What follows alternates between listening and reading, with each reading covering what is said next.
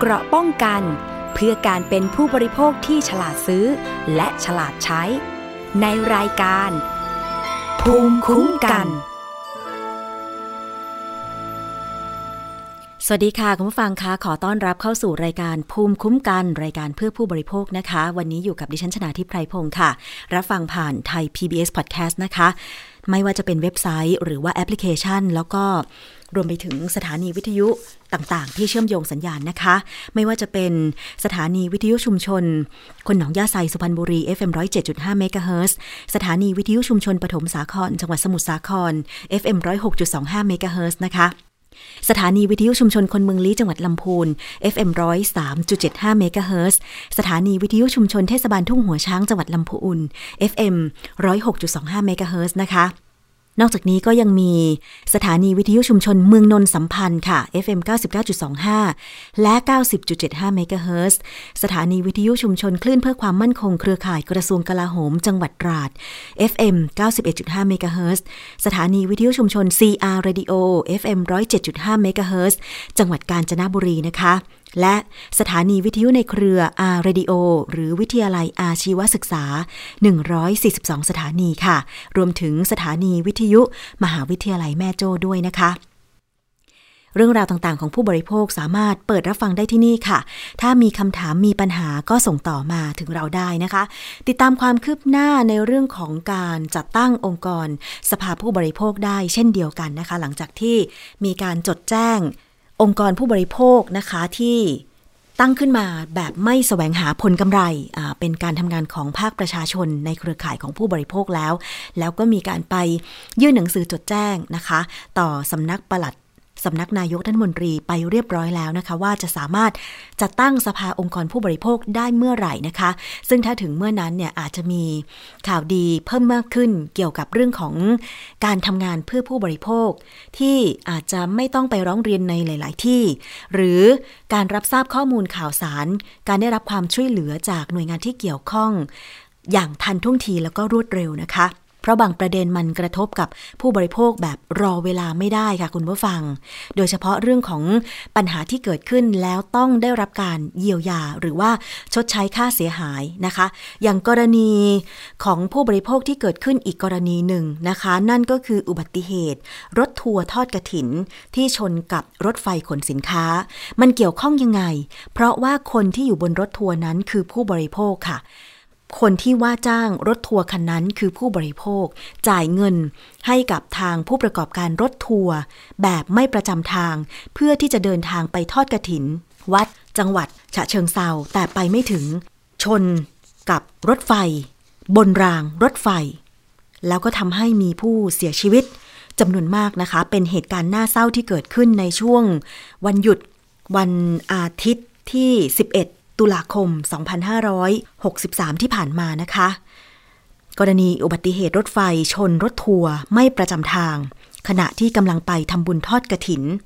สาเหตุครั้งนี้เนี่ยกำลังมีการสอบสวนกันอยู่ แต่เบื้องต้นก็มีการคาดการณ์กัน จากการลงพื้นที่ไปสัมภาษณ์นะคะทั้งผู้ที่อยู่ในเหตุการณ์ก็คือ อยู่บนรถทัวร์คันนั้น แล้วก็เจ้าหน้าที่ตำรวจ รวมไปถึงหน่วยกู้ภัยต่างๆนะคะ แต่เบื้องต้นเนี่ยณจุดเกิดเหตุตรงนั้นนะคะ หลายคนคงจะได้เห็นภาพจากกล้องวงจรปิดกันแล้วนะคะ ซึ่งดิฉันเองก็เห็นเหมือนกับคุณผู้ฟังนั่นแหละค่ะว่า ภาพจากกล้องวงจรปิดเนี่ยนะคะ เผยให้เห็นว่ารถทัวร์คันที่บรรทุกผู้โดยสารซึ่งเป็นพนักงานของ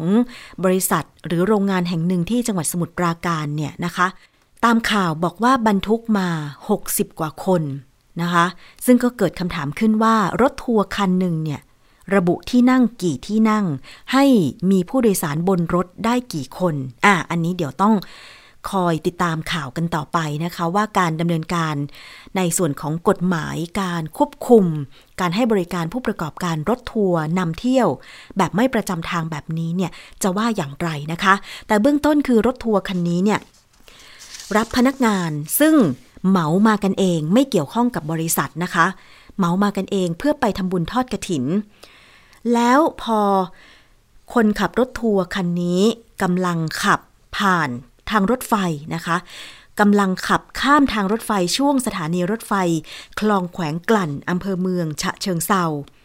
ข้ามรางที่หนึ่งไปแล้ว ข้ามรางที่สองไปแล้ว ปรากฏว่า ข้ามรางที่สามไม่พ้นคือ ด้านหน้ารถทัวร์เนี่ยกำลังจะข้ามรางที่สามแต่ปรากฏว่ามีขบวนรถไฟขนสินค้า ตู้คอนเทนเนอร์น้ำหนักกว่า 2,000 ตัน พุ่งเข้ามาชนด้านซ้ายของรถทัวร์อย่างจัง จนทำให้รถทัวร์หมุน ตกไป ข้างรางรถไฟ เป็นเหตุให้มีผู้เสียชีวิตณที่เกิดเหตุนะคะ 18 คน ที่เกิดเหตุเป็นจุดตัด รถนะคะข้ามทางรถไฟสถานีชุมทางแขวงคลองกัน รถบัสโดยสารยี่ห้อนิสสันสีขาว หมายเลขทะเบียน 30ขีด1476 พระนครศรีอยุธยานะคะ จอดพลิกคว่ำลักษณะตะแคงข้ามคร่อมอยู่กับทางรถไฟ เจ้าหน้าที่ก็ได้ช่วยกันลำเลียงผู้บาดเจ็บออกมาจากตัวรถ และเร่งนำตัวส่งโรงพยาบาลค่ะ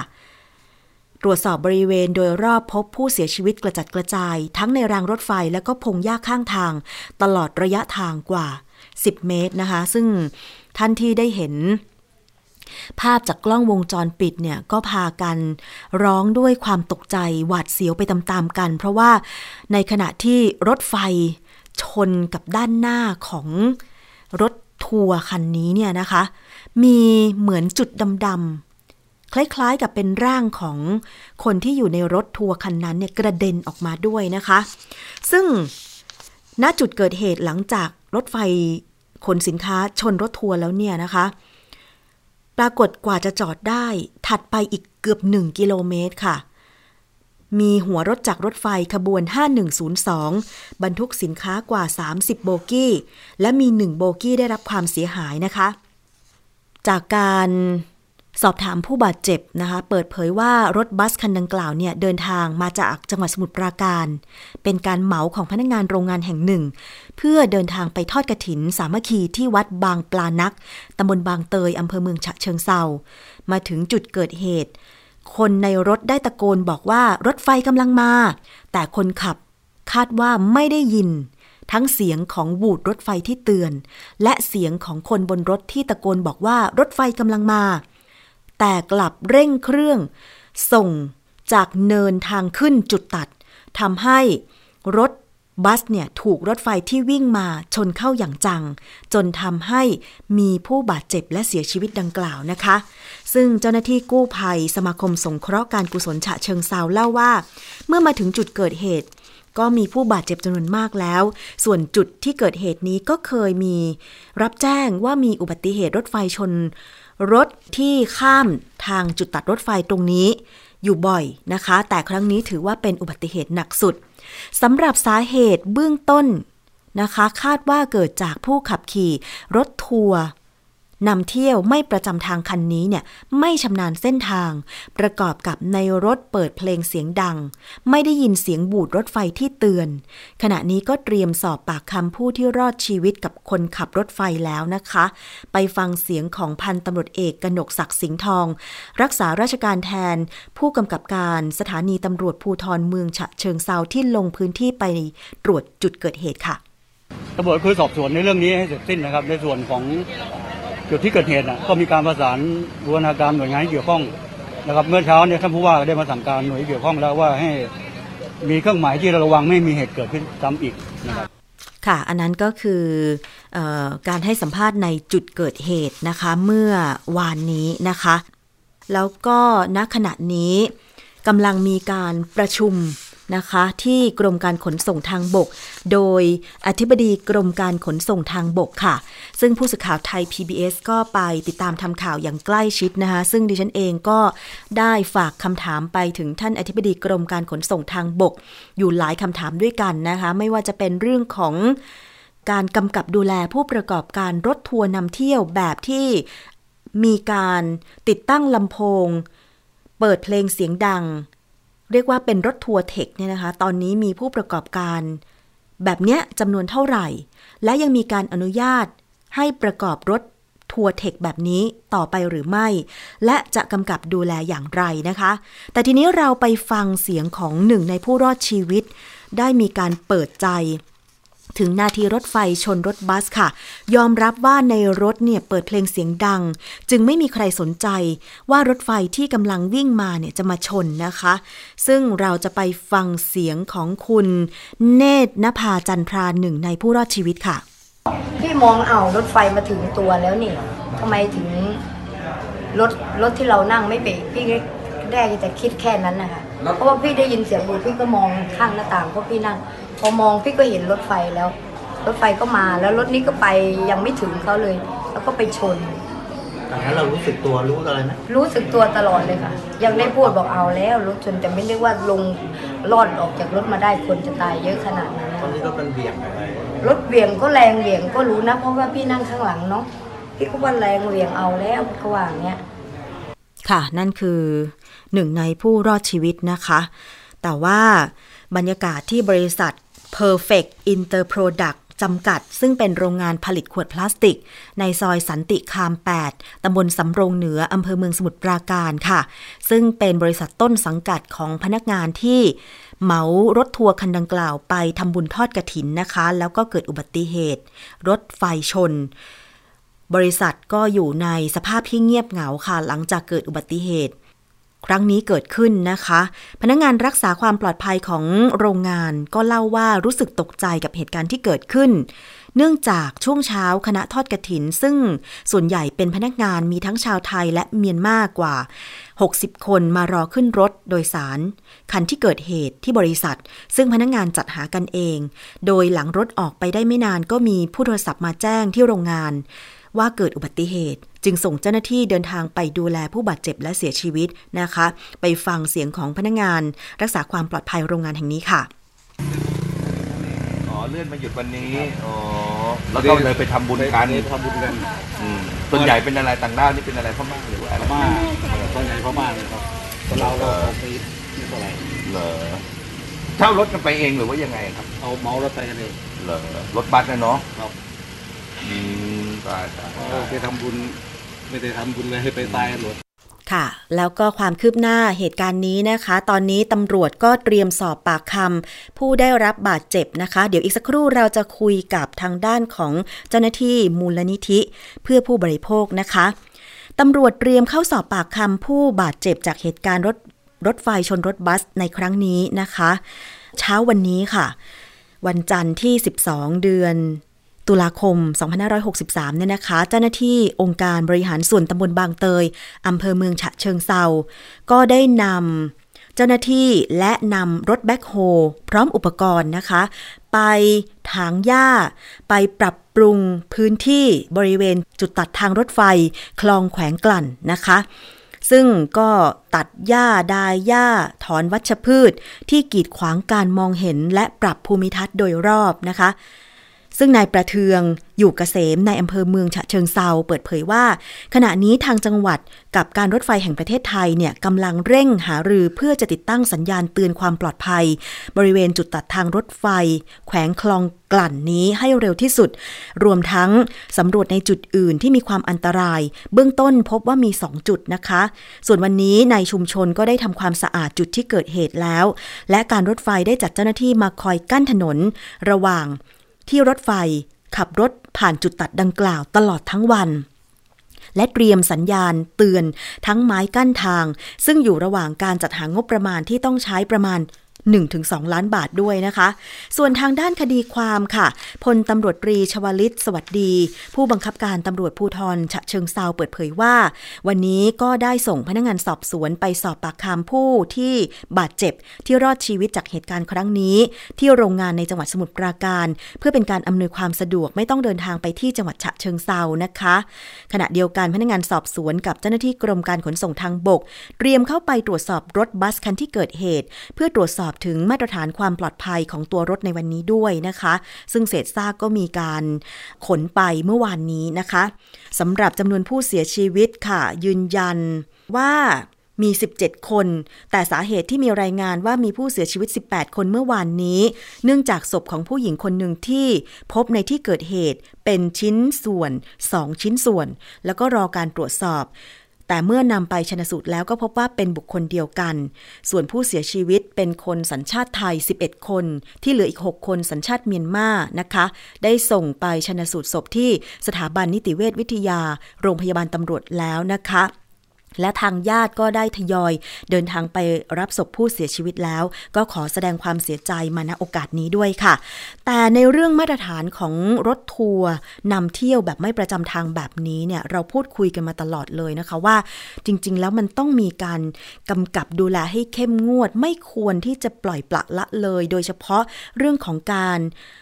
อนุญาตให้มีผู้โดยสารเกินกว่าที่กฎหมายกำหนด อย่างรถบัสคันนี้เนี่ยมี 60 กว่าคน เราจะไปพูดคุยกับคุณคงศักดิ์ชื่นไกรลาดนะคะ เจ้าหน้าที่โครงการรถโดยสารปลอดภัย มูลนิธิเพื่อผู้บริโภคถึงเรื่องนี้กัน สวัสดีค่ะคุณคงศักดิ์คะ ครับผมสวัสดีครับ ค่ะ ขออนุญาตนะคะ เมื่อสักครู่รายงานข่าว แล้วก็เปิดเสียงของผู้รอดชีวิต ในเหตุการณ์ครั้งนี้ให้คุณผู้ฟังได้ฟังกัน เป็นเหตุการณ์ที่น่าเศร้ามาก ทีนี้มาพูดถึงเรื่องมาตรฐานกัน การที่รถทัวร์นำเที่ยว รับผู้โดยสารถึง 60 กว่าคนนี่เกินกว่ากฎหมายกำหนดไหมคะ จริง ๆ ขึ้นอยู่กับตัวความจุที่นั่งบนรถเป็นสำคัญนะครับ คือถ้าเราดูจากภาพข่าวคือ ทราบข่าวของรถคันนี้เนี่ยเนื่องจากว่ายังไม่มีสำนักงานข่าวเออไม่มีสำนักข่าวไหนเนี่ย รายงานว่าเป็นรถมาตรฐานไหนนะครับ แต่บางข่าวก็บอกว่าเป็นรถสองชั้น แต่ถ้าเราดูจากสภาพรถแล้วเนี่ยเหมือนจะเป็นรถชั้นครึ่งนะครับ ซึ่งจริง ๆก็ความจุก็ไม่ถึงหกสิบคนครับ ค่ะ อย่างมากก็น่าจะเท่าไหร่คะ ถ้าเป็นรถบัสประจำทางมี 24 ที่นั่ง VIP 32 ที่นั่งแล้วก็มี 40 ที่นั่งไหมคะ คือถ้าเป็นรถมาตรฐานหนึ่งก็คือรถชั้นเดียวเนี่ย ความจุส่วนใหญ่ก็จะไม่เกิน 32 ที่นั่งครับค่ะนะครับแต่ถ้าเป็นรถสองชั้นเนี่ย ก็จะมีความจุตั้งแต่ 40 ถึงประมาณ 55 ที่นั่งขึ้นอยู่กับว่าเป็นมาตรฐานแบบไหน ซึ่งพอเราดูจากสภาพรถโครงสร้างแบบนี้เราพบว่า ความจุจริง ๆ ไม่น่าจะถึง40ถึง50ที่นั่งนะครับ แต่ว่าพอจากภาพข่าวเนี่ยเราก็พบว่ามีการบรรทุกถึง 60 คนก็ถือว่าค่อนข้างเยอะเลยทีเดียว ใช่ค่ะ อีกอย่างหนึ่งก็คือว่าตามกฎหมายแล้วจริง ๆ เนี่ยต้องมีเข็มขัดนิรภัยทุกที่นั่ง และในขณะที่รถแล่นไปเนี่ย ผู้โดยสารก็ต้องนั่งประจำที่และคาดเข็มขัดนิรภัย อันนี้คือหลักความปลอดภัยและหลักที่กฎหมายกำหนดใช่ไหมคะ แต่ว่ารถทัวร์นำเที่ยวแบบรถทัวร์เธคเปิดเพลงเสียงดังเนี่ย คนที่รอดชีวิตบอกว่ามีการเปิดเพลง มีการเต้นอยู่บนรถ และดิฉันเห็นภาพข่าวคลิปบางคลิปนะคะที่ไปสัมภาษณ์ คุณผู้หญิงคนหนึ่ง บอกว่าเป็นแม่ของดีเจที่เปิดเพลงบนรถคันนี้ ตอนแรกดิฉันก็งงว่าเดี๋ยวนี้เนี่ย รถทัวร์นำเที่ยวมีการจ้างดีเจเปิดเพลงบนรถแล้วหรือ ซึ่งเมื่อก่อนสมัยเราเรียน สมัยเราเรียนมหาวิทยาลัย ก็มี การไปออกค่ายที่จ้างรถฉิงฉาบทัวร์ใช่ไหมคะคุณคงศักดิ์คือแบบนั้นเนี่ยมันก็คือการเปิดเพลงของเด็กรถอะการเปิดเพลงของบนรถใช่ไหมแล้วก็มีไฟแวบๆแต่ปัจจุบันเนี่ยมันก้าวไกลไปถึง การแต่งรถให้มีแสงสี และการจ้างดีเจเปิดเพลง แถมบางบริษัทรถทัวร์มีโคโยตี้ไปเต้นด้วยแบบเนี้ย คือกฎหมายได้กำหนดอะไรไว้ไหมคุณคงศักดิ์จากที่ผมทำงานอยู่เนี่ย เราก็ไม่ เรียกว่ากฎหมายก็ไม่ได้กำหนดหรือเปิดช่องให้มีพฤติกรรมแบบนี้นะครับ อันนี้นี่ก็ต้องเรียนได้ว่าอาจจะเป็นเรื่องช่องโหว่ทางกฎหมาย ซึ่งถ้าเราติดตามจริง ๆ แล้วเนี่ย คือเราก็จะพบว่าเดี๋ยวนี้เขามีรถบัสเทคนะครับรถทัวร์เทค มีโคโยตี้มีพนักงานพร้อมเลยเพื่อที่อำนวยความสะดวกให้อย่างดีอะไรเงี้ยครับ แต่ว่าจริงๆถามว่ามันผิดกฎหมายไหมจริง ๆ ก็ต้องเรียกว่าผิดนะครับ แต่ว่าเราเองก็จะเห็นว่าจะมีรถแบบเนี้ยค่อนข้างเยอะ นะฮะสำหรับกรณีเหมาเดินทางไปเที่ยวเพื่อไม่ให้เหงากันก็มีเพลงสักหน่อย แต่ว่ากรณีถึงขนาดว่ามีเต้นโคโยตี้มีเปิดเพลงดัง ๆ นี่ก็อาจจะเกินเลยไปอยู่ครับ ค่ะอะ อันนี้ก็ในแง่กฎหมายผิดแน่นอนนะคะ แต่ว่าคำถามก็คือว่าทางกรมการขนส่งทางบกทำไมถึงยังปล่อยให้รถพวกนี้เนี่ยวิ่งอยู่บนท้องถนนและบริษัทผู้ประกอบการรถทัวร์เธคแบบนี้เนี่ยนะคะ มีการไปขออนุญาต ในการประกอบรถทัวร์ หรือขออนุญาตประกอบการเป็นรถทัวร์เธคหรือไม่ เดี๋ยวถ้ามีความคืบหน้าจากการประชุมที่กรมการขนส่งทางบกวันนี้ ดิฉันจะนำมารายงานให้ได้ทราบกันต่อไปนะคะ เพราะว่าตอนนี้กำลังประชุมกันอยู่ ดิฉันฝากคำถามถึงท่านอธิบดีกรมการขนส่งทางบกแล้วนะคะ ซึ่งไทย PBS ของเรามีผู้สื่อข่าวไปเกาะติดกันอย่างใกล้ชิดนะคะ จากประสบการณ์การทำงาน รถโดยสารปลอดภัย ของคุณคงศักดิ์นะคะของมูลนิธิเพื่อผู้บริโภคเนี่ยถ้าเกิดกรณีแบบนี้ขึ้นลักษณะที่ชนรุนแรง มีผู้เสียชีวิตจำนวนมาก การเยียวยาชดเชย ผู้เสียชีวิตและผู้บาดเจ็บควรเป็นยังไงคะ จริง ๆ เคสนี้เราก็ติดตามอยู่นะครับ แล้วเราก็พบว่ารถคันเกิดเหตุก็มีทั้งประกันภัยภาคบังคับ และประกันภัยภาคสมัครใจ แต่ว่าณตอนนี้เนี่ยสิ่งที่คอปพแถลงออกมาก็คือว่า เอ่อยังอยู่ระหว่างรอการ พิสูจน์ถูกผิดอยู่นะครับ เพราะฉะนั้นถ้าเป็นคนที่เสียชีวิตเนี่ย ก็จะได้ค่าเสียหายเบื้องต้นก่อนนะครับสามหมื่นห้าแล้วก็ตัว PA อีกห้าหมื่นแต่ว่าจริง ๆ แล้วถ้าเราดูจากเขาเรียกว่าจากภาพในเหตุการณ์เนี่ย เราก็จะพบว่ารถทัวร์คันเกิดเหตุเนี่ยก็ไม่ได้ปฏิบัติตามพรบจราจรทางบกด้วยนะครับ ก็คือว่าไม่หยุดในในในแบบก่อนถึงทางแยกที่เป็นทางรถไฟนะครับค่ะก็ขับเลยไป เพราะฉะนั้นเนี่ย โดยส่วนตัวผมเนี่ยที่ผมทำงานด้านนี้ผมก็คิดว่าจริง ๆ แล้วผู้เสียชีวิตเนี่ย ควรจะได้รับวงเงิน ค่าเสียชีวิตเนี่ยเต็มวงเงินก็คือจากพรบเนี่ยห้าแสนบาทค่ะส่วนภาคสมัครใจนี่เท่าที่ผมติดตามก็คือว่าห้าแสนเหมือนกัน แต่ว่าพอเราคำนวณดูแล้วเนี่ย ในแต่ละพรบเนี่ยจะมีแต่ในแบบในแต่ละประกันเนี่ยจะเรียกว่ามีวงเงินสูงสุดคุ้มครองสูงสุดเนี่ยสิบล้านบาท เพราะฉะนั้นในกรณีเนี้ยถ้าเสียชีวิตสิบเจ็ดคนเนี่ย ก็เรียกว่าเกือบหมดแล้วอืม สิบล้านนะครับ ยังไม่ค่ะรวมค่ารักษาพยาบาลคนที่เหลือยังไม่รวมค่ารถอีกอะไรต่างๆ เนี่ยเพราะงั้นเกณฑ์ตรงเนี้ยผมคิดว่าในอนาคตก็อาจจะต้องมีการเสนอเพื่อขอการปรับเปลี่ยน เช่น การจะทำประกันภัยสำหรับรถโดยสารขนาดใหญ่ที่มีผู้โดยสารในรถจำนวนมากเนี่ยวงเงินความคุ้มครองสูงสุดเนี่ย ควรจะมากกว่าสิบล้านไหมซึ่งค่ะซึ่งซึ่งในหลายเคสที่ผ่านมาเนี่ยเราเองก็พบว่าเคยมีกรณีแบบนี้แล้วที่เรียกว่าพอเงินไม่พอเนี่ย ต้องมา แบ่งกันนะครับ ต้องมาเฉลี่ยกันเพราะงั้นก็จะอาจจะเรียกว่าผู้เสียชีวิตหรือทายาทก็จะไม่ได้ความเป็นธรรม อืม ค่ะ เดี๋ยวต้องติดตามกันต่อนะคะว่าอย่างกรณีรถทัวร์คันรับจ้างคันเนี้ยที่เกิดชนแล้วเสียชีวิตถึง 17 คนเนี่ย จริง ๆ แล้วถ้าสมมติว่าผู้ที่จะไปคณะทัวร์จะซื้อประกันชีวิต เป็นประกันอุบัติเหตุ รายครั้งเพิ่มเติมก็น่าจะได้ใช่ไหมคะ จริง ๆ ควรด้วยนะครับ เพราะว่าจริง ๆ เราไม่มั่นใจว่ารถทัวร์กันที่เราเช่าเนี่ย จริง ๆ แล้วโดยทั่วๆไปปกติเราจะสนับสนุนว่า ถ้าคุณจะเช่ารถเพื่อการเดินทางเนี่ยคุณต้องเช็คก่อนว่า ผู้รับจ้างของคุณเนี่ยรถคันนั้นเนี่ยมีประกันภัยภาคบังคับไหมมีประกันภัยภาคสมัครใจหรือประกันภัยเพิ่มเติมไหมค่ะ เพราะฉะนั้นเนี่ย ถ้าเราไม่ทราบเราไม่รู้เนี่ย สิ่งที่เราควรจะต้องทำก็คือ ซื้อประกันอุบัติเหตุไว้ค่ะนะครับ อย่างน้อยเนี่ย ก็เรียกว่ารับประกันความเสี่ยง นะครับ เพราะเราไม่รู้จะเกิดเหตุการณ์แบบไหนขึ้น อันนี้คือเป็นสิ่งที่เราเชียร์แล้วเราเป็นก็สิ่งที่เราเรียกว่าเราอยากจะให้ทุกๆคนนะครับ คิดถึงความปลอดภัยส่วนตรงนี้ไว้ก่อนค่ะ ในส่วนของการอนุญาตออกใบอนุญาตขับรถให้พนักงานขับรถ อันนี้ก็น่าจะมีส่วนสำคัญนะคะ เพราะว่าการขอสอบใบอนุญาตการขับรถเนี่ย พนักงานขับรถสาธารณะจะแตกต่างจาก ขับรถส่วนตัวนะคะคุณคงศักดิ์ซึ่งการขับรถเอ่อสาธารณะก็ต้องมีใบอนุญาตต่างหากพิเศษ เฉพาะด้านถือว่าคุณมีความเชี่ยวชาญในการที่จะบังคับรถอย่างรถบัสรถทัวร์เนี่ยมีขนาดยาว แล้วก็ต้องบรรทุกผู้โดยสารหลายชีวิต อันนี้ในมุมมองของคุณคงศักดิ์คิดเห็นเป็นยังไงคะ เราเคยมีข้อเสนอนะครับว่า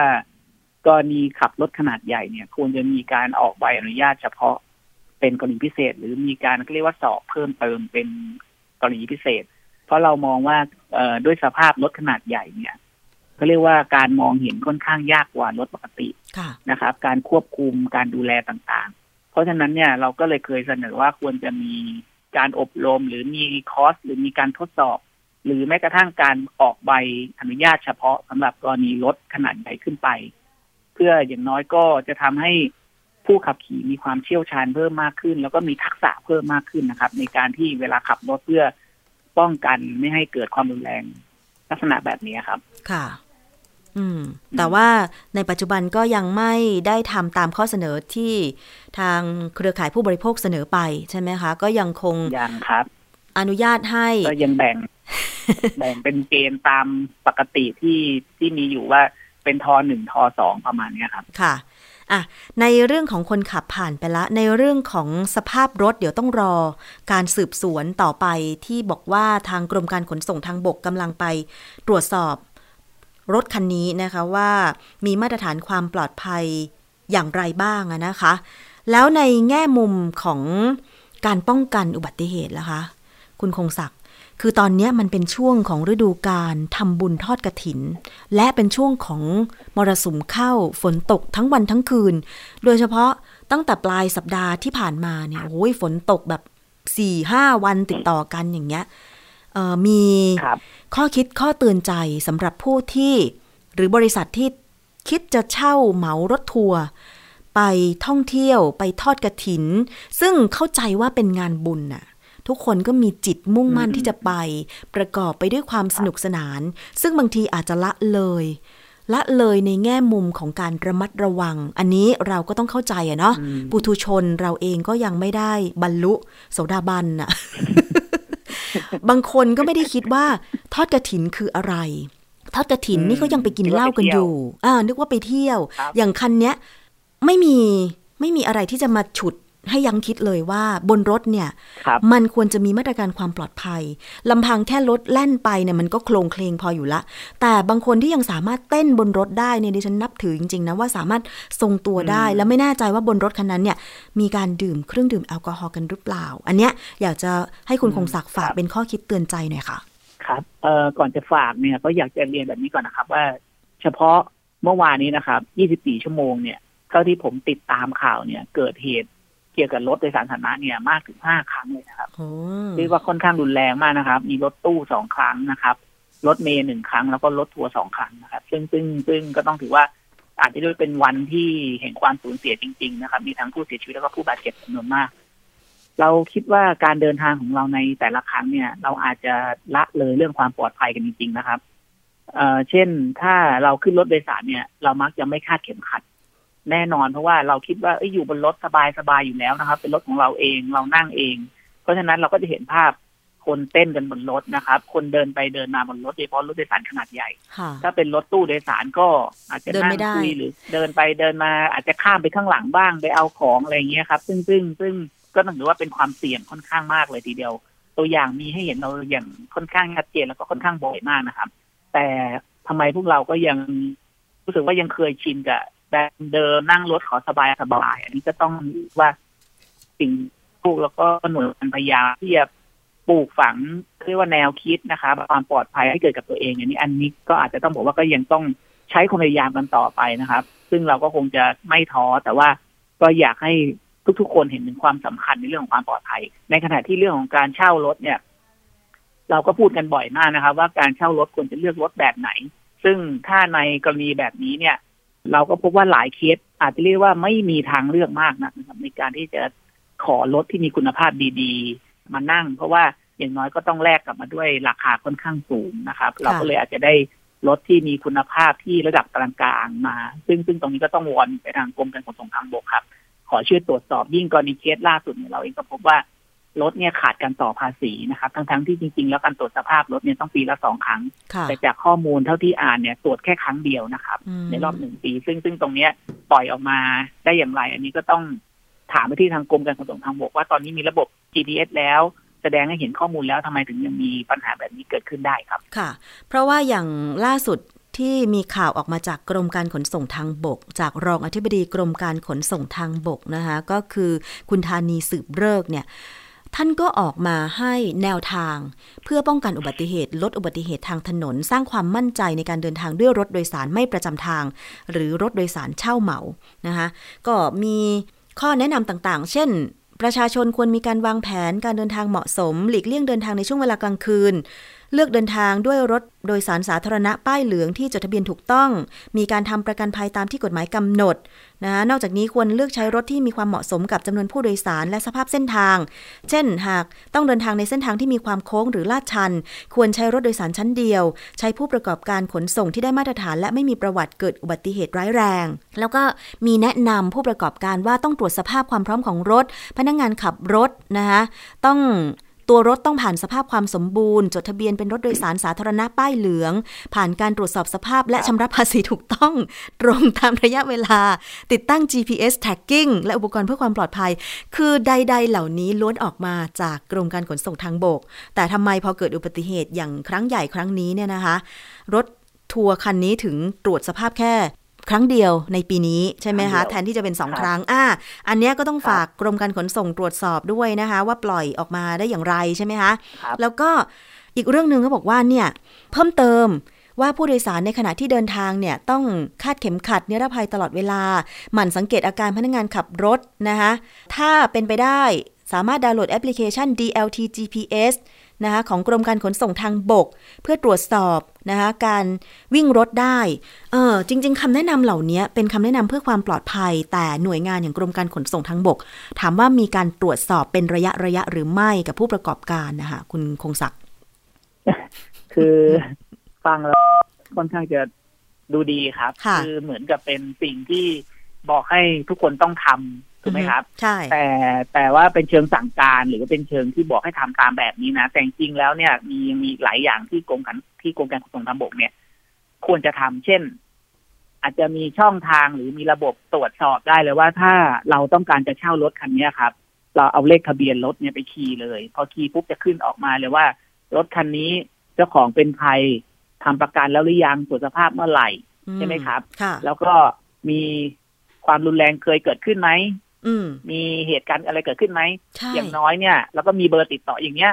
คนที่เป็นผู้เช่าเนี่ย จะได้รู้ว่าไอ้ยรถคันนี้เราควรจะไว้ใจไหมเออหรือแม้แต่คนขับเนี่ย เราสามารถตรวจเช็คได้ไหม แบบเนี้ยครับ คืออย่างน้อยก็จะเป็นช่องทางหนึ่งเพิ่มเติมมากกว่าบอก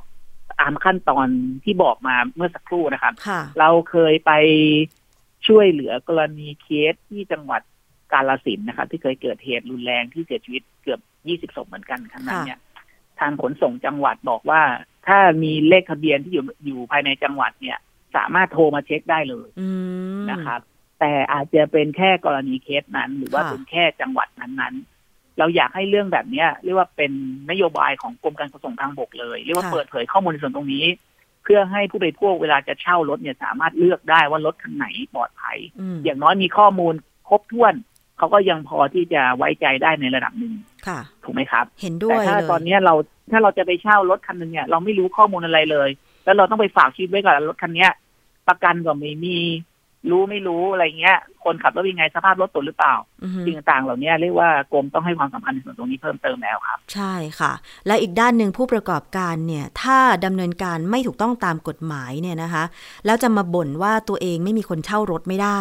ใช่ไหมคะ เพราะฉะนั้นเนี่ยอืมคือใช่ครับผู้บริโภคที่จะเช่ารถเนี่ยก็อยากจะได้ความปลอดภัย ซึ่งถ้าคุณมีคนขับที่ท่าทางเขาเรียกว่ามังง่องมังแง่งดูเหมือนจะขับรถไม่รอดมหรือแบบตรวจสอบอะไรก็ไม่ได้เลยเนี่ย ดิฉันว่า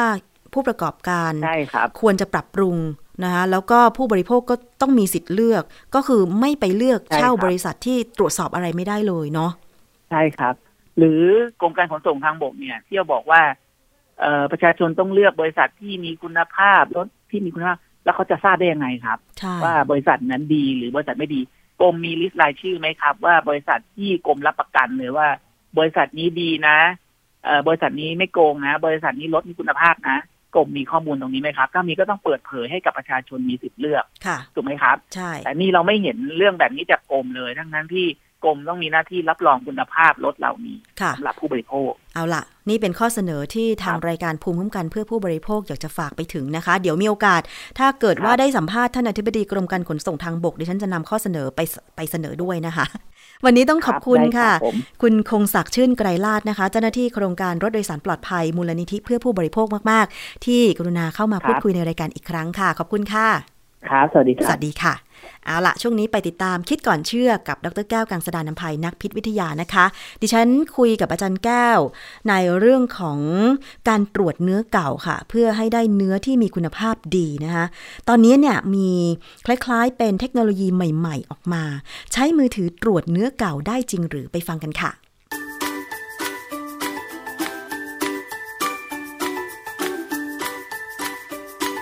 ช่วงคิดก่อนเชื่อ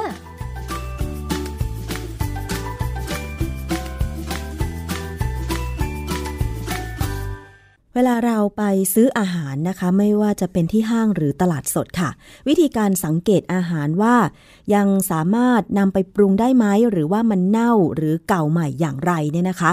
เราก็มักจะใช้วิธีการต่างๆ เช่น สังเกตดูด้วยตาหรือดมกลิ่นใช่ไหมคะ แต่ว่าตอนนี้ค่ะ มันมีการนำเทคโนโลยีมาช่วยในการตรวจอาหารว่าเน่าหรือไม่เน่าได้ด้วยอ่าเรื่องนี้เป็นยังไงไปฟังจากอาจารย์แก้ว อาจารย์คะเป็นยังไงคะเรื่องนี้ ผมได้ดูข่าววันหนึ่งตอนเช้าๆนะฮะเขาเขาพูดถึงเรื่องการใช้มือถือเนี่ย มาตรวจว่าเนื้อมันเก่าหรือไม่อืมความจริงเก่าก็หมายไปคว้าว่ามันใกล้จะเน่าอะนะค่ะเน่าไปแล้วด้วยซ้ำนะฮะเออผมก็งงว่าเอะเขาเอามือถือมาตรวจได้ยังไงนั่นน่ะสิก็คะเลยตามไปดูข้อมูลในในเน็ต ใช้อากูเนี่ยช่วยนะฮะค่ะก็ตามไปดูปรากฏว่ามันมีบทความวิชาการมีการวิจัยเลย นะฮะทำวิจัยทำออกมาว่าเขาสามารถใช้เอ่อมือถือเนี่ย ช่วยได้ทีนี้สิ่งที่เขาจะตรวจเนี่ย มันก็คือว่าคือคือถ้าถ้ามีเนื้อเนื้อสดแต่เนื้อที่เก็บไว้นานเนี่ยนะมันมันมาวางคู่กันเนี่ย เนื้อแต่ละชิ้นเนี่ย มันจะต้องมีเซ็นเซอร์ตัวหนึ่งมันเป็นคล้ายๆ กับว่าเป็นวงจรอิเล็กทรอนิกส์วางอยู่ใกล้ๆกับเนื้อ อยู่อยู่ใกล้ๆกับเนื้อเลย หรือบางที ในอนาคตเนี่ยเขาเข้าใจว่าเขาจะติดไปกับเนื้อได้ซ้ำนะฮะคือวงจรอิเล็กทรอนิกส์เนี่ย มันเป็นเอ่อวงจรที่เป็นวงจรไฟฟ้า ซึ่งมีสารเคมีเข้าไปเป็นองค์ประกอบแล้วสารเคมีตัวเนี้ยมันสามารถจะจับกลิ่นของเนื้อเน่าได้ งานวิจัยนี้มาจากไหนคะ คืองานวิจัยนี้เป็นของของนักวิจัยของมหามหาวิทยาลัยเท็กซัสออสตินนะ กับมหาวิทยาลัยนานจิงประเทศจีนนักวิจัยสองกลุ่มเนี่ยเขาร่วมกันพัฒนาเซ็นเซอร์ เพื่อตรวจจับแก๊สที่มีความไวสูง มันจะตรวจจับแก๊สที่เกิดจากเนื้อสัตว์ที่ที่เก่าอ๋อค่ะทีนี้เนื้อสัตว์ที่เก่าเนี่ยมันมันมีลักษณะพิเศษยังไงอย่างสมมติตัวอย่างง่ายๆเวลาเราไปซื้อปลาตามตลาดสดเนี่ยค่ะ เราได้กลิ่นปลาไหมคือถ้ามันสดเราจะได้กลิ่นคาวปลานะคะ อาจารย์ แต่ว่าถ้าเป็นปลาน้อยเน่า เราก็จะเออได้กลิ่นตุตุๆคือมันก็พอพอจะดมแล้วก็แยกออกอะค่ะอาจารย์ ผมเคยอ่านบทความของนักวิจัยญี่ปุ่นเนี่ยเขาบอกว่าถ้าเป็นปลาสดจริงๆเนี่ยมันจะไม่มีกลิ่นอะไรเลย มันจะมีแต่กลิ่นทะเลนะแต่ถ้าปลาเนี่ยพอมันเริ่มตายเนี่ย สิ่งหนึ่งที่จะเกิดขึ้นภายในร่างกายมันก็คือ มีการสลายตัวของกรดอะมิโนบางชนิดนะหรือแม้กระทั่งมันมีสารตัวหนึ่งชื่อฮิสติดีนอะที่ก็เป็นกรดอะมิโนฮิสติดีนเนี่ยสามารถเปลี่ยนไปเป็นฮิสตามีน ซึ่งไอ้พวกนี้ถ้าถ้าสลายมากๆเนี่ย ปลานั้นอันตรายกินแล้วไม่ค่อยดีเพราะเพราะเพราะฉะนั้นเนี่ย เวลาเขาซื้อปลากันเนี่ย ถ้าถ้าเป็นทางทางต่างประเทศเนี่ยนะเขาจะวัดตัวฮิฮิสตามีนว่ามันมีมากหรือมีน้อย ถ้ามีมากแสดงว่าปลาเนี่ยมันสลายข้างในค่ะนะอันนี้อันหนึ่งแต่ถ้าอีกอันหนึ่งที่ที่เขาเอามาใช้ในกระบวนการเช็คว่าเนื้อสัตว์มันเน่าหรือไม่เน่าเนี่ย คือเวลาเนื้อสัตว์เนี่ย มันมันก็มีโปรตีนที่ละลายอยู่ในตามกล้ามเนื้ออยู่แล้ว บ้างนะไม่ใช่ว่าเป็นกล้ามเนื้อหมดค่ะมันจะมีโปรตีนที่เป็นอิสระเนี่ย เวลามันมันเริ่มเก่าเนี่ยหมายความว่าแบคทีเรียที่อยู่ในตัวสัตว์นั้น เริ่มจัดการกินโปรตีนที่ละลายในเนื้อสัตว์ได้ได้ เวลามันกินเนี่ย มันจะเปลี่ยนกรดอะมิโนบางตัวไปเป็นสารเคมีบางอย่าง ซึ่งมีกลิ่นอืมอ่ากลิ่นเนี่ยคือเขา เขาสามารถคือมันมันจะเปลี่ยนคือกรดอะมิโนเนี่ย มันมีความสามารถจะถูกเปลี่ยนไปเป็นสารที่เราเรียกว่าแอมโมเนีย หรือกับกับอีกตัวนี้ก็คือเอมีนได้แอมโมเนียนี่เรารู้จักใช่ไหมค่ะ มันมีกลิ่นแอมโมเนียนี่ก็สูตรเคมีก็ไนโตรเจนนี่ก็ NH สามซึ่งเด็กเรียนเรียนสายวิทยาศาสตร์เด็กจะต้องรู้จักดี แต่ถ้าเป็นเอมีนเนี่ย จะเป็นอีกแบบหนึ่งคือเวลาเวลาที่ คือกรดอะมิโนคำว่ากรดอะมิโนเนี่ยคือสารตัวนั้นจะมีกลุ่มที่เป็นกลุ่มคาร์บอกซิลิก กับกลุ่มที่เป็นเอมีนทีนี้แบคทีเรียมันสามารถทำให้กลุ่มคาร์บอกซิลิกเนี่ยหลุดออกไปจากกรดอะมิโนกลายเป็นคาร์บอนไดออกไซด์ส่วนที่เหลือก็จะเป็นจากกรดอะมิโนมาเป็นสารที่เราเรียกว่าเอมีนนะทีนี้สารกรดอะมิโนตัวหนึ่งคืออาร์จินีน อันนี้เป็นกรดอะมิโนนะสามารถถูกเอาคาร์บอนไดออกไซด์กลุ่มที่เป็นกลุ่ม carboxylic ออกไป กลายเป็น putrescine และถ้าเป็นกรดอะมิโนไลซีน ก็จะถูกเปลี่ยนไปเป็น cadaverine สองตัวเนี่ย เป็นเป็นที่รู้กันในทางวิทยาศาสตร์การอาหารว่า เป็นตัวที่เราใช้เหมือนกับเป็นกลิ่นเป็นตัวที่เราจะตรวจวัดว่าเนื้อสัตว์เนี่ย มันเสียสภาพหรือมันเน่าหรือยังอืมนะซึ่งที่ปกติมันจะต้องต่ำๆไม่ใช่มีสูงนะถ้าถ้ามันมีสูงเนี่ยก็แสดงว่าเน่ามาก คือคือ ปัญหาที่บ้านเราแต่เราพูดถึงเมืองไทยก่อนนะ เมืองไทยเนี่ย ระบบที่เราเรียกว่า ที่เขาเรียกว่าโคเชน เนี่ย คือระบบของการที่จะทำให้อาหารเนี่ยอยู่ในสภาพเย็นเนี่ย เราค่อนข้างไม่ค่อยดีค่ะยกเว้นบริษัทใหญ่ๆที่ที่เขาดีมาก ก็คือการแช่แข็งอาหารในการขนส่งอาหารโดยเฉพาะอาหารทะเลอาหารสดบ้านเรายังไม่ค่อยดีเท่าต่างประเทศใช่ไหมคะง่าย เวลาเวลาเราดูดูข่าวทีวีที่เขาไปสะพานปลาเนี่ยจะเห็นว่าพอเอาปลาขึ้นมาจากเรือเนี่ย มันก็วางอยู่ที่ท่าเนี่ยแหละใช่ไหมอาจจะโดนแดดหรือไม่โดนแดดก็ตามแต่อากาศมันก็ร้อนอะบ้านเรามันไม่เคยต่ำกว่าสามสิบหรอกค่ะภายในไม่กี่นาทีไม่กี่ชั่วโมงมันก็จะเริ่มมีสภาพเปลี่ยนไปแล้วนะฮะเพราะฉะนั้นอันนี้คือสาเหตุหนึ่งที่มีการใช้ฟอร์มาลิน มาช่วยทำให้ปลาที่ดูไม่เน่า แต่มันเน่านะ หลักการวิจัยที่นักวิจัยสองประเทศ เขาพัฒนาเครื่องมือที่จะนำมาตรวจเนื้อหรือปลาว่าเน่าหรือไม่เน่าคือหลักการยังไงคะอาจารย์ คือมันมีวงจรไฟฟ้า ซึ่งเขาทำเหมือนกับคุณเคยเห็นในชิปที่อยู่ในคอมพิวเตอร์ไหมเคยเห็นค่ะ ลักษณะคล้ายเป็นทรานซิสเตอร์นะค่ะ เป็นวงจรเนี่ยวงจรไฟฟ้าทีนี้ในวงจรเนี่ยเขาก็เอาสารเคมีตัวหนึ่งเข้าไปช่วยด้วย ค่ะ ในการที่เป็น อยู่ในวงจร สารเคมีเนี่ยเป็นพวกสารชื่อ polyanilineไอ้เจ้าสารโพลีอะนิลีนเนี่ย มันมีคุณสมบัติพิเศษคือเมื่อมันเจอกับแก๊สกลุ่มที่เป็นสารเอมีนนะมันจะเปลี่ยนคุณสมบัติทางไฟฟ้า ซึ่งทำให้มันสามารถส่งเป็นสัญญาณวิทยุออกมาได้ ค่ะทีนี้สัญญาณวิทยุเนี่ย มันก็จะมีการส่งไปยังอุปกรณ์ที่ใช้ จับสัญญาณได้ ซึ่งเขาใช้คำว่า micro pattern บนแท็กของ NFC NFC เนี่ยมันคือ near field communication พูดไปแล้วก็อาจจะฟังแล้วงง เอาไว้ง่ายไอ้ NFC เนี่ยมันมันเป็นระบบที่เขาใช้การสำหรับสื่อสารระหว่างอุปกรณ์ใช้อิเล็กทรอนิกส์สองอย่าง เช่น สมมติคุณไปไอเดี๋ยวนี้มันมีระบบอันหนึ่งที่เขาสามารถใช้การ์ดเนี่ย เข้าไปถึงตัวที่ไอ้ตู้กด ไม่ใช่ ATM มันเป็นตู้กดเงินหรือตู้กดอะไรก็ตามเนี่ยนะเอาเข้าไปไปแล้วเนี่ยไอ้ตัวตู้เนี่ยมันจะมีส่งสัญญาณออกมาที่การ์ดไอ้การ์ดได้ส่งสัญญาณกลับไปเขาจะคุยกัน แล้วก็มีการตัดเงินออก มันเป็นการใช้ระบบของคือถ้าง่ายๆก็คือใช้สมาร์ทโฟนก็ได้เพราะสมาร์ทโฟนเนี่ย ถ้าเราใส่แอปเข้าไปดีๆ เนี่ย มันจะรับสัญญาณได้ค่ะ อันนี้ในอนาคตเนี่ยเขาจะใช้ระบบเขาใช้สมาร์ทโฟนนี่แหละเป็นตัวจับไอสัญญาณที่ส่งออกมาได้ ค่ะ นี่ที่จะบอกว่าก็คือว่า เวลาเขาเอาไอสารเคมีที่มันเอาไปโพลีอะนิลีนเนี่ย เอาไปใส่อยู่ในวงจรไฟฟ้าเนี่ย ค่ะ เวลามันเปลี่ยนพอมันได้รับมันทำปฏิยากับเจ้าเอมีนที่มันลอยมาจากเนื้อสัตว์ที่เสียสภาพเนี่ยนะมันก็จะเปลี่ยนสภาพปั๊บมันก็ปล่อยสัญญาณออกมาเนี่ย ตัวสารเนี่ยเขาสามารถเอาไปใส่ในวงจรได้โดยใช้อิงเจ็ตพิมพ์ พิมพ์เป็นองค์จรออกมาเลย ซึ่งมันมันเป็นความก้าวก้าวหน้าของระบบทั้งการทำวงจรทั้งระบบระบบการทำของอิงเจ็ตอะไรก็ตามเนี่ยนะเสร็จแล้วเขาก็สามารถเอาไอ้มันเป็นชิปเล็ก ๆ เนี่ยนะคล้ายๆกับไอ้ชิปที่เราใช้ในในมือถือเนี่ยเอาไปวางไว้ใกล้ๆกับเนื้อสัตว์ของในในงานวิจัยเนี่ยเขาเอาเนื้อสัตว์ ที่สดชิ้นหนึ่งมาวาง กับอีกเนื้อสัตว์อีกชิ้นหนึ่งซึ่งอยู่ในอีกกล่องหนึ่งเนี่ยเป็นเนื้อสัตว์ที่เก็บไว้ที่สามสิบองศาเซลเซียสนานยี่สิบสี่ชั่วโมง ซึ่ง 30 องศาเซลเซียสเนี่ยก็คืออุณหภูมิบ้านเราทั่วไปเนี่ยเลยค่ะนะเหมือนกับเมืองไทยนี่เลยอะเหมือนกันเลยอ่า24 ชั่วโมง เขาก็พบว่าชิปที่มันเอ่อวางอยู่กับเนื้อสัตว์ที่วางไว้ในอุณหภูมิห้อง 24 ชั่วโมงเนี่ย มันสามารถจะตรวจจับวัดไอสารเอมีนนั้นได้ โดยเวลาเขาเอาไป เอามือถือเนี่ยมาเป็นตัวรับสัญญาณเนี่ย มันจะขึ้นเลยเลยถ้ามีแอปที่ที่ถูกต้องนะค่ะมันจะขึ้นเลยว่าเนื้อสัตว์ที่เก่าให้ระวังอ๋อ ก็คือใช้ใช้ตัวแผ่นที่จะไปวางใกล้ๆกับเนื้อสัตว์ ให้มันช่วยตรวจวิเคราะห์ว่าเนื้อสัตว์นั้นน่ะมีสารที่มันทำให้เน่า ขึ้นมาหรือยังพอมันจับสัญญาณว่ามันเน่าแล้ว มันก็จะส่งไปที่มือถือ แล้วก็มือถือนั้นก็ต้องติดตั้งแอปพลิเคชัน ที่สามารถรายงานผลได้ใช่ไหมคะ ประมาณนั้นนะฮะ คือชิปเล็กๆเนี่ย มันจับสารที่เป็นผลของการเน่า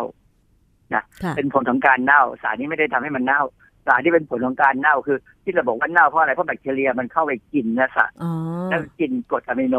ค่ะเปลี่ยนกรดอะมิโนมาเป็นสารที่ไอ้เจ้าชิปเนี่ยมันจับได้จับสัญญาณได้ แล้ววงจรของมันเนี่ยก็จะเปลี่ยนให้เป็นสัญญาณวิทยุส่งมาที่สมาร์ทโฟนค่ะแต่มันใช้ระบบวิทยุแบบ near field communication ซึ่งเป็น ระบบที่ต้องใช้ความห่างไม่เกิน 4 เซนติเมตร เพราะฉะนั้นระบบที่เขาทำเนี่ย มันมีประโยชน์มากยังไงกับสังคมกับกับประเทศชาติ ก็คือว่าเขาพบว่าคนอเมริกันเนี่ยนะทิ้งอาหารไปประมาณแสนห้าหมื่นตันต่อวันค่ะซึ่งมากนะมหาศาลเลย เขาบอกว่าไอ้ไอ้แสนห้าหมื่นตันเนี่ย มันเทียบเท่ากับหนึ่งในสามของแคลอรี่ ที่คนอเมริกันกิน คือเหตุที่มันต้องทิ้งก็เพราะว่าเวลาเขาขายตามซุปเปอร์มาร์เก็ตเนี่ย ถ้าของไม่ดีค่ะก็ต้องโยนทิ้งใช่ไหมค่ะคือตัวหลักที่เขาโยนทิ้งก็คือผักและผลไม้เนี่ยแน่นอนมันต้องโยนทิ้งแน่ๆแต่เราลงมาคือนมและก็เนื้อสัตว์ค่ะทีนี้พอมีการตรวจวัดเนื้อสัตว์ได้เนี่ย ก็จะทำให้สามารถรู้ว่าเนื้อสัตว์ซึ่งมันอาจจะผ่านเวลาไปแล้วกี่วันก็ตามอาจจะหมดวันอ่าอาจจะเลยวันหมดอายุไปแล้วก็ตามเนี่ยนะ แต่ถ้าเราใช้อุปกรณ์นี้สามารถวัดได้เนี่ยเราก็จะรู้ว่าเนื้อสัตว์เนี่ยยังกินได้หรือกินไม่ได้ค่ะ หรือว่าก่อนเวลาแล้วมันกินไม่ได้ก็ต้องทิ้ง แต่ว่าถ้าหลังเวลาที่เป็นวันที่เรียกเรียกอะไรวัน expire date อะวันหมดอายุเนี่ย ถ้ามันยังกินได้เนี่ยเขาก็สามารถที่จะเอาไปทำอย่างอื่น เอาไปบริจาคเอาไป หรือว่าไปปรุงเป็นอาหารอย่างอื่นเพื่อที่จะได้ไม่ต้องเอาเนื้อสัตว์เนี่ยโยนทิ้ง ค่ะ อย่างในเมืองไทยเราเนี่ย มีองค์กรเอกชนที่ ไปคอยรับบริจาคจากห้างสรรพสินค้าจากร้านค้าเนี่ย ที่อาหารบางอย่างอาหารพร้อมปรุงบางอย่างเนี่ย เมื่อขายไม่ได้เขาก็จะต้องทิ้งใช่ไหมค่ะแต่บางอย่างเนี่ยมันยังสภาพดีเขาก็จะเอามาปรุงให้คน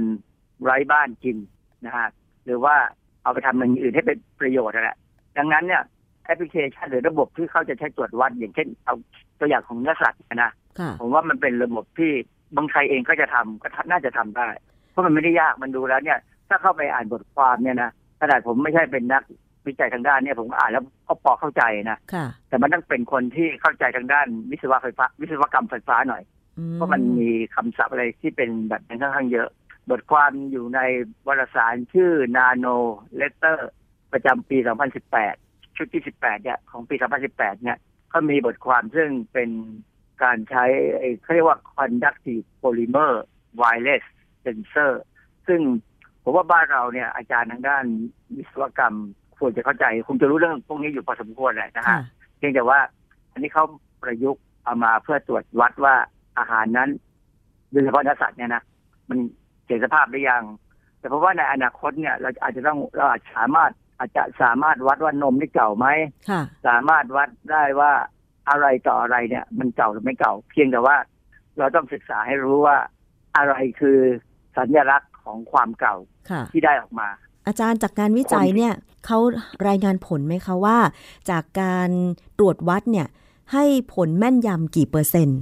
มากน้อยขนาดไหน ในบทความนี้เขาไม่ได้พูดถึงความแม่นยำเป็นเปอร์เซ็นต์นะค่ะเขาพูดเหมือนกับมันร้อยเปอร์เซ็นต์อืมเขาพูดว่าสามารถวัดไอสารที่มันระเหยมาจากเนื้อสัตว์ที่มันเก่าเนี่ย ได้ในระดับที่ต่ำมาก เพราะมันเป็นอิเล็กทรอนิกส์ไงมันเลยไวเขาเพียงแต่บอกว่า คือเขารู้ว่าว่าเนื้อเนี่ยมันเน่าแน่ เพราะว่ามันสามสิบองศายี่สิบสี่ชั่วโมงเนี่ยเนื้อเนื้อที่ไหนก็เน่าค่ะใช่ไหมใช่มันเป็นที่รู้กัน เพราะฉะนั้นคือเนื้อสดเอาสมาร์ทโฟนเข้าไปอยู่ใกล้ๆมันไม่เกิดอะไรขึ้นมา แต่พอเป็นเป็นเนื้อเนื้อที่เน่าเนี่ยสมาร์ทโฟนมันขึ้นมาเลยว่าอันอันตรายอันนี้ให้ระวังเนื้อนี่เน่าแล้วค่ะคือแอปก็คงเขียนไว้สำหรับที่จะอธิบายง่ายๆนั่นแหละนะอืมเพราะฉะนั้นถ้าระบบนี้มันมันมันสามารถเป็นไปได้จริงเนี่ย อีกหน่อย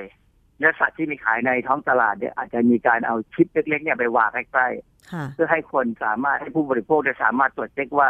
มันยังสดอยู่ไหมถ้าสดอยู่ คืออันนี้มันก็เป็นประโยชน์ทั้งกับผู้ค้าและผู้บริโภค และก็เป็นประโยชน์กับส่วนรวมที่ว่าเราไม่ต้องทิ้งเนื้อสัตว์เพราะเนื้อสัตว์เนี่ยมันเป็นขยะที่ที่อันตรายนะค่ะแล้วก็กำจัดยากด้วย อันตรายยังไงใช่ไหมอาจารย์เออเนื้อสัตว์เนี่ยมันก็เป็นแหล่งนำเชื้อไงอ๋อนำเชื้อโรคต่างๆ ได้ตั้งเยอะแยะ แล้วก็กำจัดยากนอกจากว่าจะเอาไปทำเป็นปุ๋ยเท่านั้นเองซึ่งก็จะเป็นปุ๋ยที่ก็เหม็นพอสมควรแหละใช่ไหมเพราะว่าและเน่ามันก็เหมือนกับอะไรเน่าๆทั้งหลายค่ะใช่ ใช่เพราะสังเกตว่าเวลาเอาเนื้อไว้ในช่องฟรีซแล้วก็ลืมบางทีเนี่ย นอกจากมันแข็งแล้วมันจะมีจุด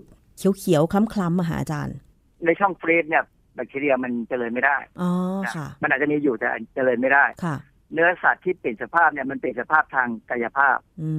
มซึ่งอันนั้นไม่ใช่ไม่ได้เปลี่ยนไปถึงลักษณะแบบนี้ แบบค่ะแบบที่เขาจับได้ว่ามันมีไอ้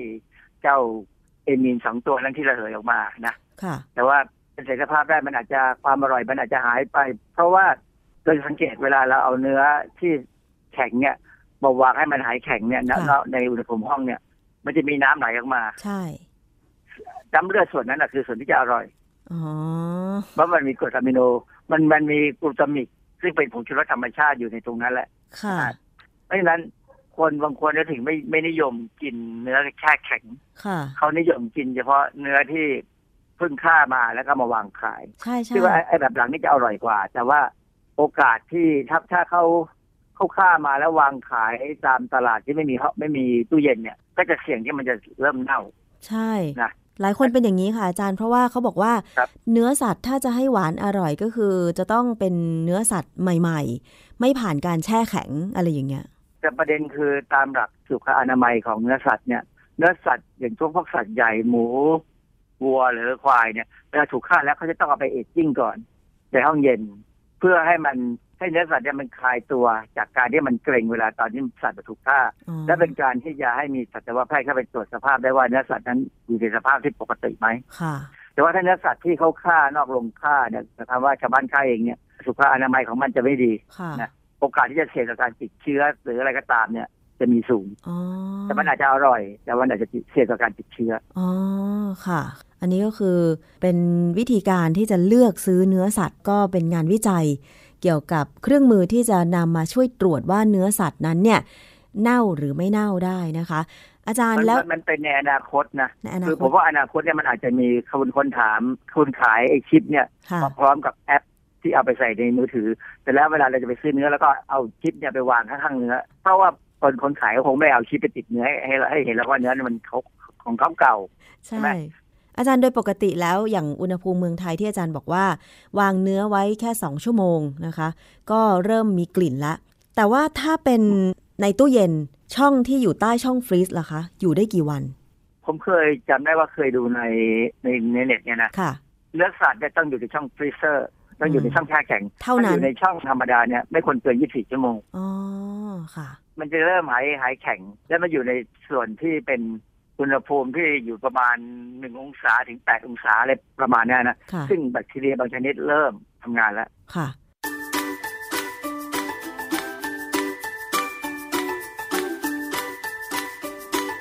ช่วงคิดก่อนเชื่อ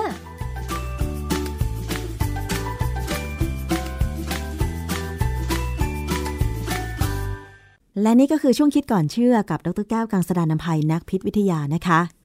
วันนี้รายการภูมิคุ้มกันรายการเพื่อผู้บริโภคหมดเวลาลงแล้วค่ะ ขอบคุณสำหรับการติดตามรับฟังทุกช่องทาง และทุกสถานีด้วยที่เชื่อมโยงสัญญาณนะคะ ดิฉันชนะทิพไพรพงศ์ต้องลาไปก่อน สวัสดีค่ะ ติดตามรายการได้ที่ www.thaipbspodcast.com แอปพลิเคชัน Thai PBS Podcast หรือฟังผ่านแอปพลิเคชัน Podcast ของ iOS Google Podcast Android Podbean SoundCloud และ Spotify ติดตามความเคลื่อนไหวของรายการและแสดงความคิดเห็น โดยกดถูกใจที่ facebook.com/thaipbspodcast